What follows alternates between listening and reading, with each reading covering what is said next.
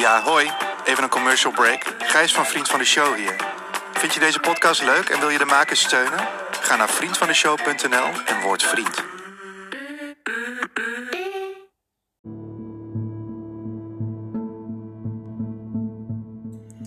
Welkom bij Moordmoment, een podcast waarin we een moment nemen om moord en mysterie te onderzoeken.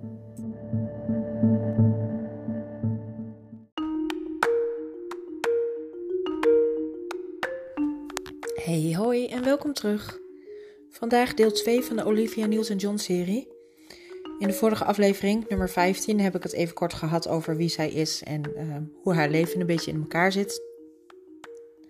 En uh, hoe zij wordt gestalkt door twee stalkers. Vandaag hebben we het over de tweede, Michael Owen Perry. Perry was een aparte. Hij beweerde dat Olivia een godin was die onder water in Lake Arthur leefde. Olivia was in 1982 zo bang voor hem dat ze van Zuid-Californië verhuisde naar het huis van haar ouders in Australië.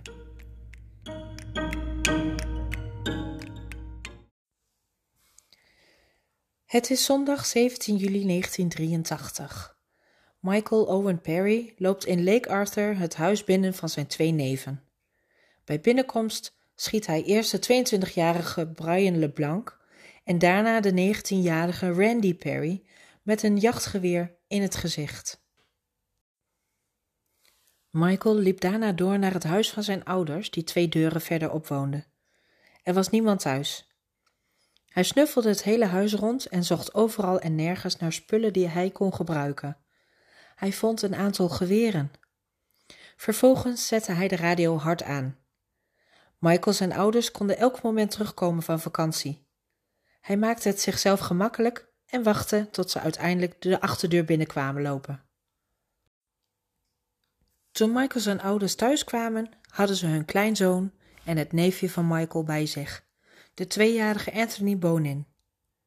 Bij binnenkomst probeerde Michael eerst zijn vader, de 48-jarige Chester, uit te schakelen door ook hem in het gezicht te schieten. Chester slaagde erin zich achter een televisietoestel te verstoppen voordat Michael het schot kon nemen. Uiteindelijk wist hij het jachtgeweer vast te grijpen en probeerde het af te pakken, maar al zijn pogingen bleken vruchteloos. Het lukte Michael om een schot te lossen en doodde daarmee zijn eigen vader. Zijn moeder probeerde te ontsnappen via een zijdeur, maar Michael schoot ook haar neer. Ze wist nog net naar buiten te komen vlak voordat ze instortte. Michael sleepte haar weer naar binnen en sloot de deur. Toen schoot hij zowel zijn vader als zijn moeder en zijn tweejarige neefje met één schot in het gezicht. Daarna schoot hij diverse keren op de kachel in de woonkamer. Nu leefde alleen zijn zus nog, maar die zat veilig in een instelling, waar ze was opgenomen voor diverse psychische aandoeningen, net als Michael eerder in zijn leven. Na de moord op zijn ouders en zijn neefje vluchtte Michael naar Washington, D.C. Uit politieonderzoek bleek Michael tijdens de schietpartij twee jachtgeweren en twee pistolen te hebben gebruikt. Alle schotwonden waren van dichtbij gemaakt. De lijkschouwer verklaarde dat de schade aan de slachtoffers zo ernstig was dat het niet mogelijk was te zeggen hoeveel ingangswonden er waren. Michael Perry werd al snel de belangrijkste en daarna de enige verdachte. Michael bleek onvindbaar. Het zou ruim drie weken duren voordat FBI-agenten hem uiteindelijk in zijn hotelkamer vonden. De politie van Washington, D.C. ontving een klacht van een man in een hotel die zei dat een andere man zijn radio had gestolen. Beide mannen werden ondervraagd. Een van hen was Michael Perry. Terwijl de politie bewijs verzamelde in Perry's hotelkamer, vonden ze een lijst die aangaf dat Michael speciaal naar Washington D.C. was gekomen om rechter Sandra Day O'Connor van het Amerikaanse Hoge Rechtshof te vermoorden. Een van de artsen die Michael later onderzocht, kreeg van Michael te horen dat geen enkele vrouw ooit boven een man zou mogen staan.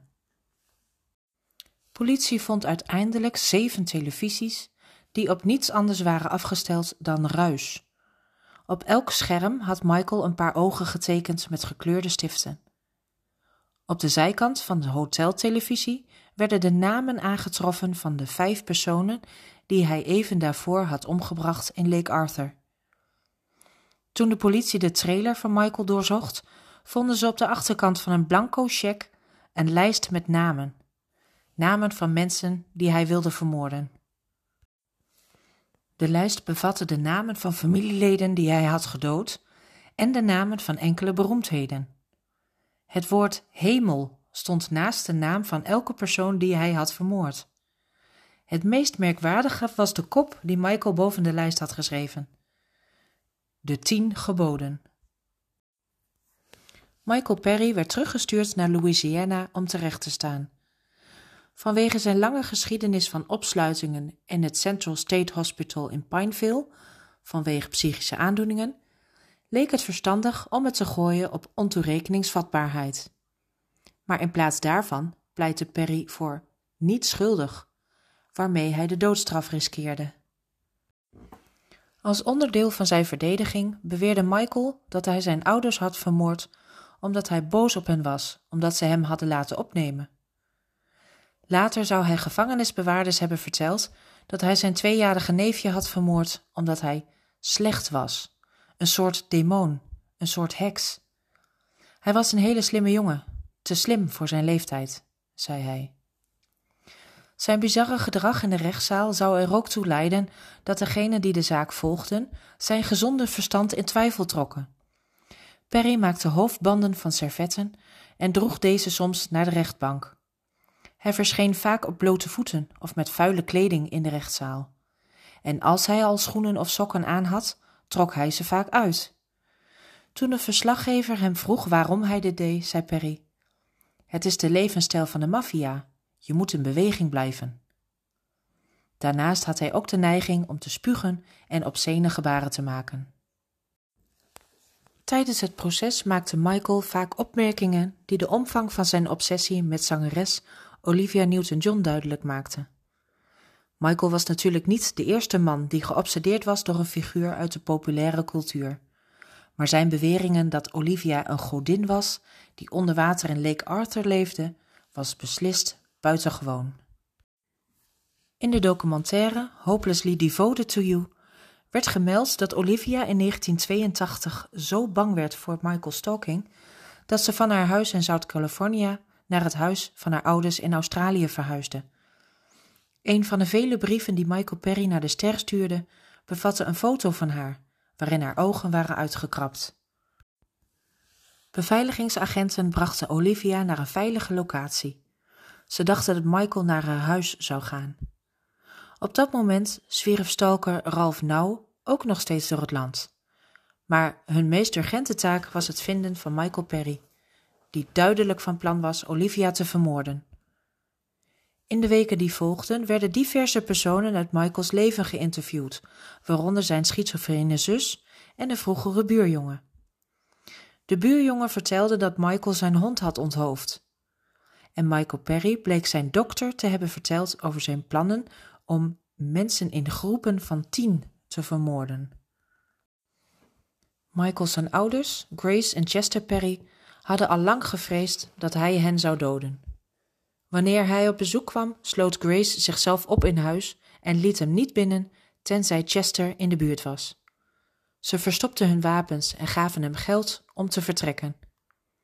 En doordat zijn ouders hem geld gaven, kon Michael Olivia Newton-John en anderen stoken.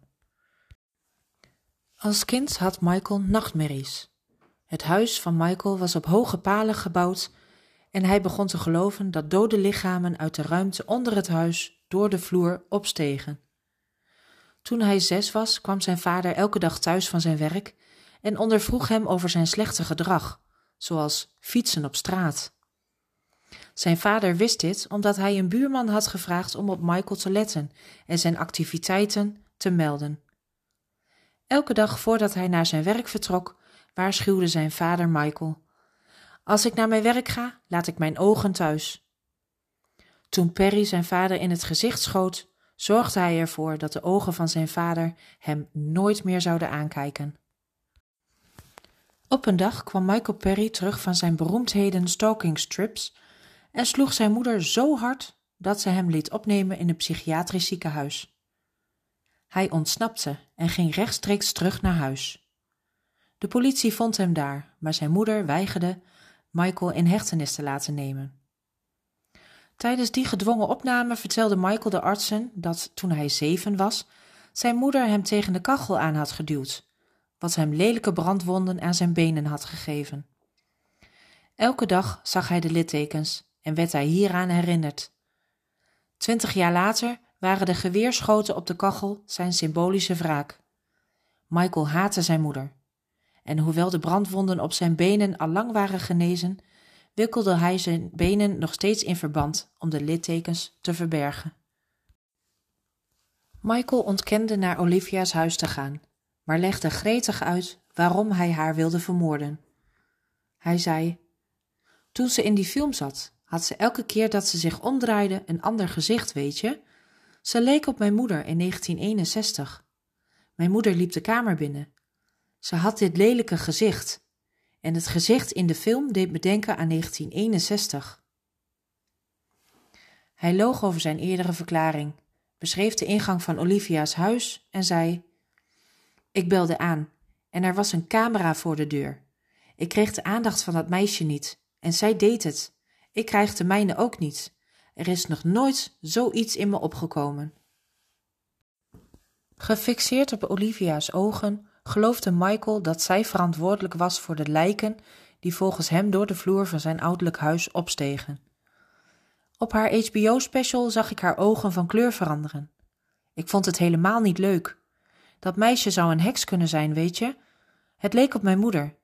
Ik ben veel nachten opgebleven om hierover na te denken.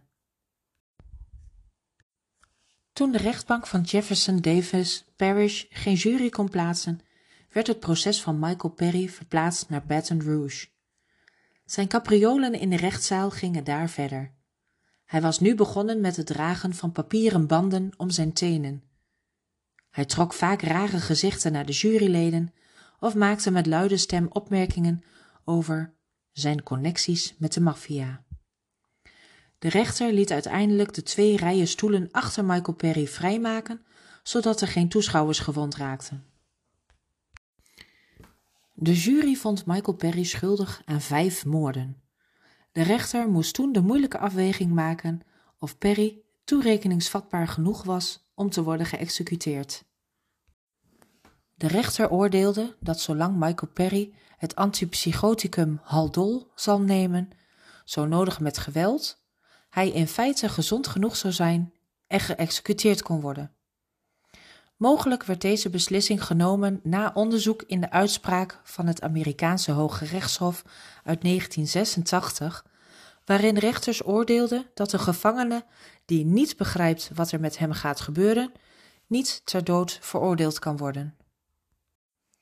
De American Medical Association en de American Psychiatric Association steunden allebei het standpunt van Michael Perry dat hij niet gedwongen zou moeten worden om de haldol te nemen als hij dat niet wilde. Het Amerikaanse Hoge Rechtshof vernietigde de beslissing van de rechtbank van Louisiana, maar gaf geen advies en verwees de zaak terug naar het Hoge Rechtshof van Louisiana. De Louisiana-rechters oordeelden dat de gevangene niet kon worden gedwongen om medicijnen te nemen alleen maar om uiteindelijk te kunnen worden geëxecuteerd. De rechtbank bepaalde: een gevangene zoiets aandoen was geen medische behandeling, maar een vorm van straf. En dus blijft Michael Perry in de gevangenis.